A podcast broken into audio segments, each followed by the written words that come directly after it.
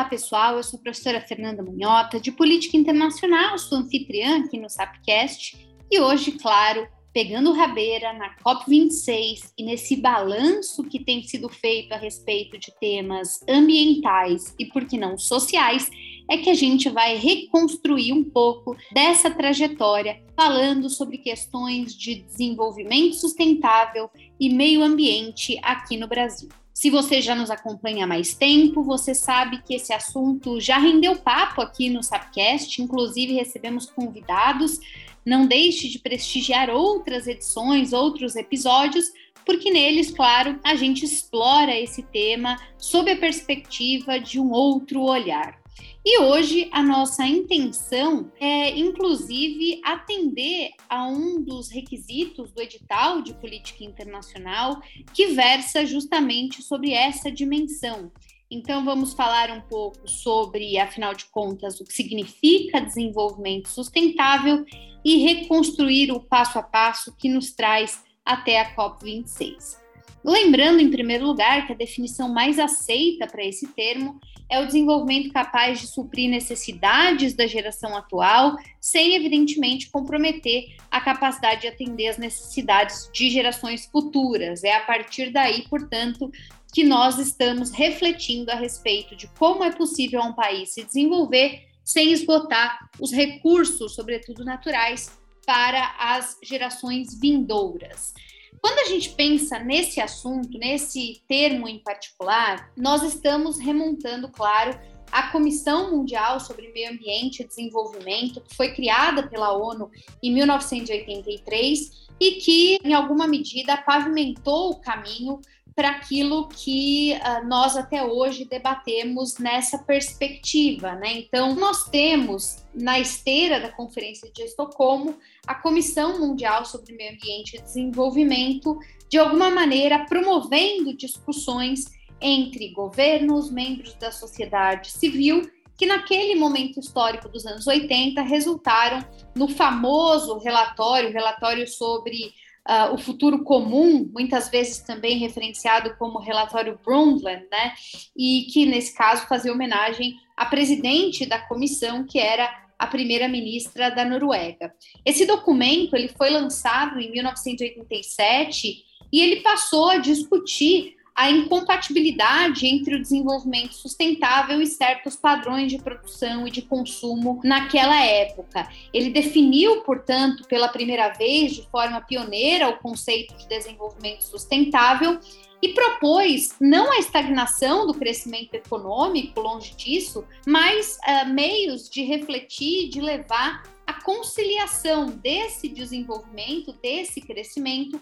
também considerando a dimensão ambiental e a dimensão social. Já naquele momento, o documento falava dos perigos do aquecimento global, da destruição da camada de ozônio e também tentava refletir sobre soluções e possibilidades alternativas. Quando a gente pensa do ponto de vista da trajetória brasileira em relação a temas ambientais, muito se pode remontar, né? Tem muita história que a gente pode considerar. O Brasil tem sido partícipe dessas atividades e conferências ambientais desde os primórdios, né? Desde 1968 em Paris, depois 1972 em Estocolmo, adotando naquela época, claro, uma posição soberanista, tem alguma medida conservacionista. E em Paris, em 68, quando foi realizada a primeira Conferência Internacional sobre a Biosfera, ligada à Unesco, o Brasil, então, esteve presente na criação do programa Homem e Biosfera e depois, em Estocolmo, em 72, na Conferência da ONU sobre Meio Ambiente Humano, o Brasil participou dos debates sobre poluição, crescimento demográfico, acesso a recursos naturais. E naquele momento foi vocal também em relação a um debate muito forte, que era o debate Norte-Sul, né, relacionado a controle populacional e uso de recursos dos países desenvolvidos, versus a questão do desenvolvimento econômico, cooperação financeira e tecnológica no campo dos países em desenvolvimento. Existe, inclusive, uma frase conhecida né, do Correio do Lago que diz que a preocupação brasileira em Estocolmo estava, sobretudo, em demonstrar que a poluição era um problema dos países ricos e de que soluções propostas pelos países ricos eram incompatíveis com o desenvolvimento e soberania. Em 87, voltando à publicação do relatório Brundtland, né, do qual eu falava anteriormente, nós temos então uma nova interpretação mais sofisticada da temática ambiental e resultou inclusive desse relatório, a comissão que foi instituída na Assembleia Geral da ONU, né, a Comissão Mundial de Meio Ambiente e Desenvolvimento, composta naquele momento por 23 comissários, 22 países, e tentando oferecer novos enfoques para essa abordagem versando aí o desenvolvimento sustentável. Então, a ideia de que era necessário buscar um equilíbrio entre as dimensões econômica, social e ambiental. Como consequência disso, aconteceu a convocação da Conferência do Rio, a chamada Rio 92, ou Conferência das Nações Unidas sobre Meio Ambiente e Desenvolvimento, e, portanto, nesse momento, como já se pode imaginar, houve uma pressão sobre o Brasil para que nós tivéssemos um tom mais proativo nas questões ambientais. E foi de fato o que aconteceu. A Rio 92 reuniu um conjunto de stakeholders sem precedente, considerada um marco de fato, mais de 1.400 ONGs, e, claro, uma série de lideranças dos países. Dela emergiu a chamada Declaração do Rio e a Agenda 21. Então, a primeira Declaração do Rio falando em princípios, a Agenda 21 sobre práticas nessa esfera do desenvolvimento sustentável. E o Brasil, nesse caso, foi instrumental para que os temas anteriormente debatidos pudessem se incorporar dentro dessa agenda de princípios e também de práticas. Três documentos importantes foram aprovados na Rio 92. Primeiro, a Convenção Quadro das Nações Unidas sobre Mudança do Clima, depois, a Convenção sobre Diversidade Biológica e Biodiversidade, e, por fim, a Convenção das Nações Unidas para o Combate à Desertificação e Mitigação dos Efeitos da Seca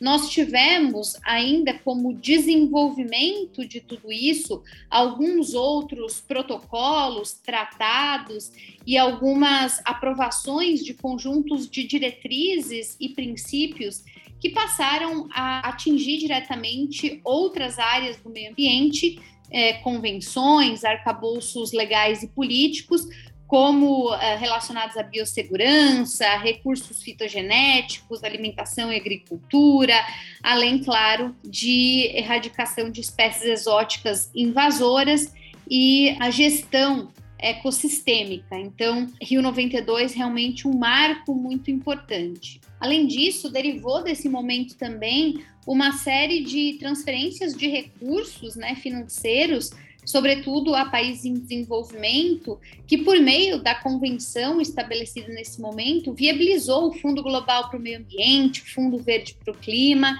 e acabou, de certa forma, reverberando na realização das COPs, das conferências das partes, que são considerados o órgão supremo da Conferência Quadro, né? Então, a ideia das conferências das partes é que elas reúnam anualmente isso tem acontecido desde 95, os países que são parte em conferências mundiais e, portanto, as decisões, que geralmente são coletivas e consensuais, elas são tomadas, obviamente, considerando o princípio de soberania e em relação àqueles que são signatários, com o objetivo de examinar e de efetivamente agir para a implementação da convenção e de outros instrumentos jurídicos que eventualmente se façam necessárias. A gente pode destacar que entre as decisões produzidas ao longo da história das COPs está o estabelecimento do Protocolo de Quioto de 1997, durante a COP 3. Ele definiu algumas obrigações vinculantes aos países desenvolvidos em reduzir emissões de gases de efeito estufa,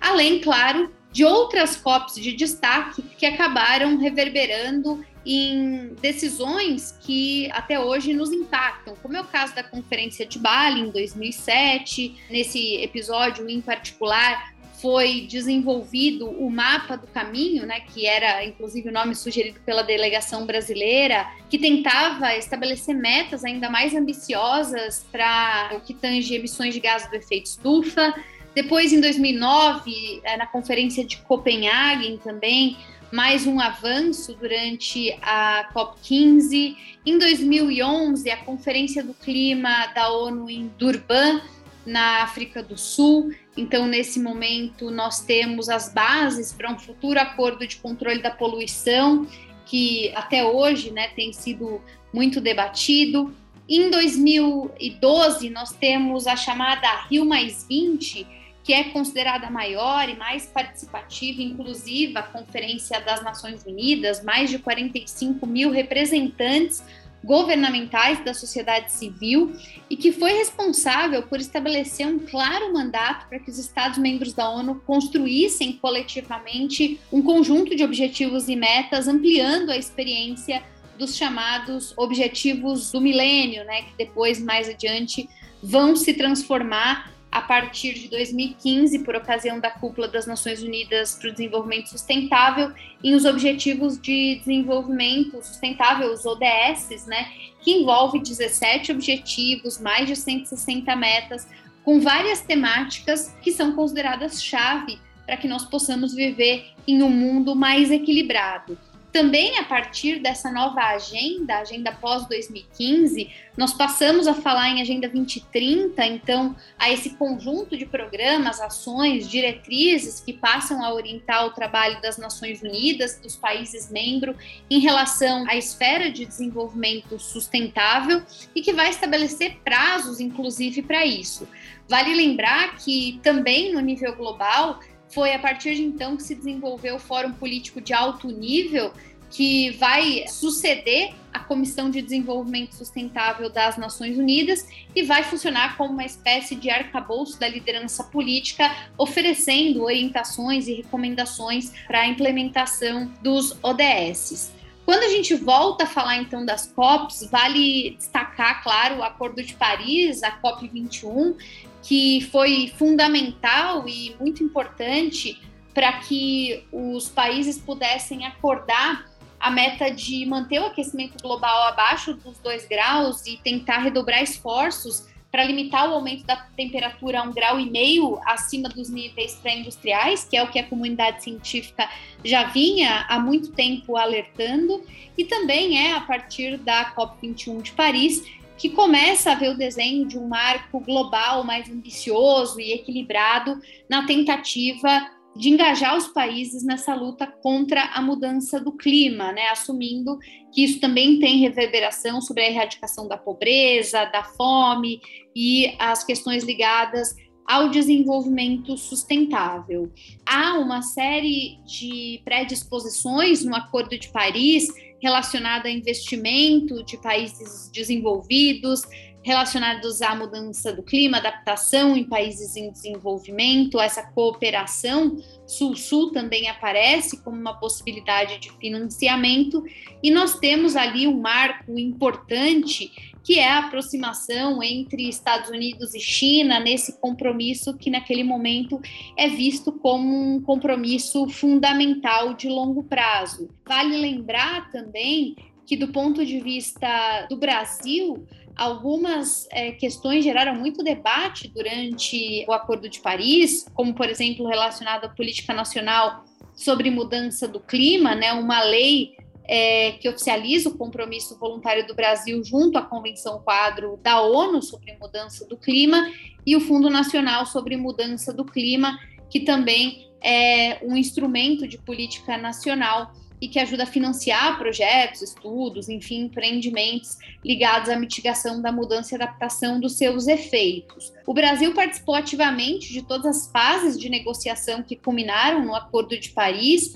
A delegação brasileira foi uma delegação bastante uh, importante como um ator-chave para tentar promover certos consensos e, de certa maneira, então o Brasil foi visto como um país comprometido durante esse encontro em particular. Desde o Acordo de Paris, nós vínhamos acompanhando o aumento do ceticismo internacional sobre essa agenda, em parte porque os Estados Unidos passaram por mudanças políticas, na Europa também vieram os eurocéticos, acompanhamos as críticas empreendidas pelo ex-presidente Trump a esse tratado em particular, a retirada dos Estados Unidos, pelo menos do ponto de vista formal, desse acordo, e depois a reviravolta que foi a chegada de Biden ao poder, reafirmando o compromisso que tinha sido firmado em Obama, lá no Acordo de Paris, e tentando agora estabelecer um novo momento para os Estados Unidos como uma liderança verde, então investindo em economia verde, em diplomacia verde e uh, não só organizando a cúpula do clima como um dos primeiros atos do governo Joe Biden, como também agora mais recentemente durante a COP26 em Glasgow, tentando colocar essa questão novamente nos trilhos, no eixo. O Brasil, durante a COP26, e talvez essa seja a motivação de todo esse nosso papo, é, viveu um momento de muita controvérsia a COP26 ela foi marcada por algumas ausências, né, tanto de lideranças como Xi Jinping, o próprio Vladimir Putin e, claro, o presidente brasileiro Jair Bolsonaro. O presidente brasileiro dias antes tinha participado da reunião do G20 na Itália, mas optou por não viajar para o Reino Unido. Inclusive, autoridades do governo brasileiro chegaram a dizer que a escolha pela não ida à COP26 tinha a ver com o fato de que o Brasil seria de alguma forma exposto negativamente, isso não interessava ao governo, e portanto quem se ocupou das negociações em nome do Brasil, do governo brasileiro, foi o Ministério do Meio Ambiente, que também estava servido de alguns diplomatas, além de empresários e membros da sociedade civil, inclusive o Brasil tendo uma das maiores delegações né, ligadas a esse setor não governamental. A COP, pelas suas ausências, deixou um pouco a desejar do ponto de vista do que esperavam os ambientalistas, principalmente os técnicos. Há muito presente a ideia de que os compromissos ainda não são suficientes para conter o desastre ambiental, mas foi aprovado o Forest Deal e alguns outros compromissos que agregam a essa agenda ambiental e social um pouco mais de complexidade para os próximos anos. O Brasil, de certa maneira, se beneficia, porque vai receber recursos, mas, ao mesmo tempo, tem que lidar com questões ligadas à sua própria credibilidade e legitimidade internacional, já que os números, no caso do Brasil, principalmente os dados, eles não são muito favoráveis, né? Recordes de desmatamento e de destruição ambiental. É, além, claro, da tramitação de leis super controversas ligadas à grilagem, aos direitos de demarcação de terras indígenas e por aí vai. Mas, se você acompanhou a COP26 e estava precisando de um pouco de contexto, essa foi a intenção aqui do Sapcast. Se você quer saber mais sobre meio ambiente e desenvolvimento sustentável, continue nos acompanhando e não deixe de conferir uma série de materiais que nós já produzimos em diversas mídias, inclusive entrevistas na nossa revista Sapiência e em todas as redes sociais, muito conteúdo gratuito de qualidade. Espero vocês no próximo programa. Muito obrigada. Até lá, pessoal. Tchau, tchau.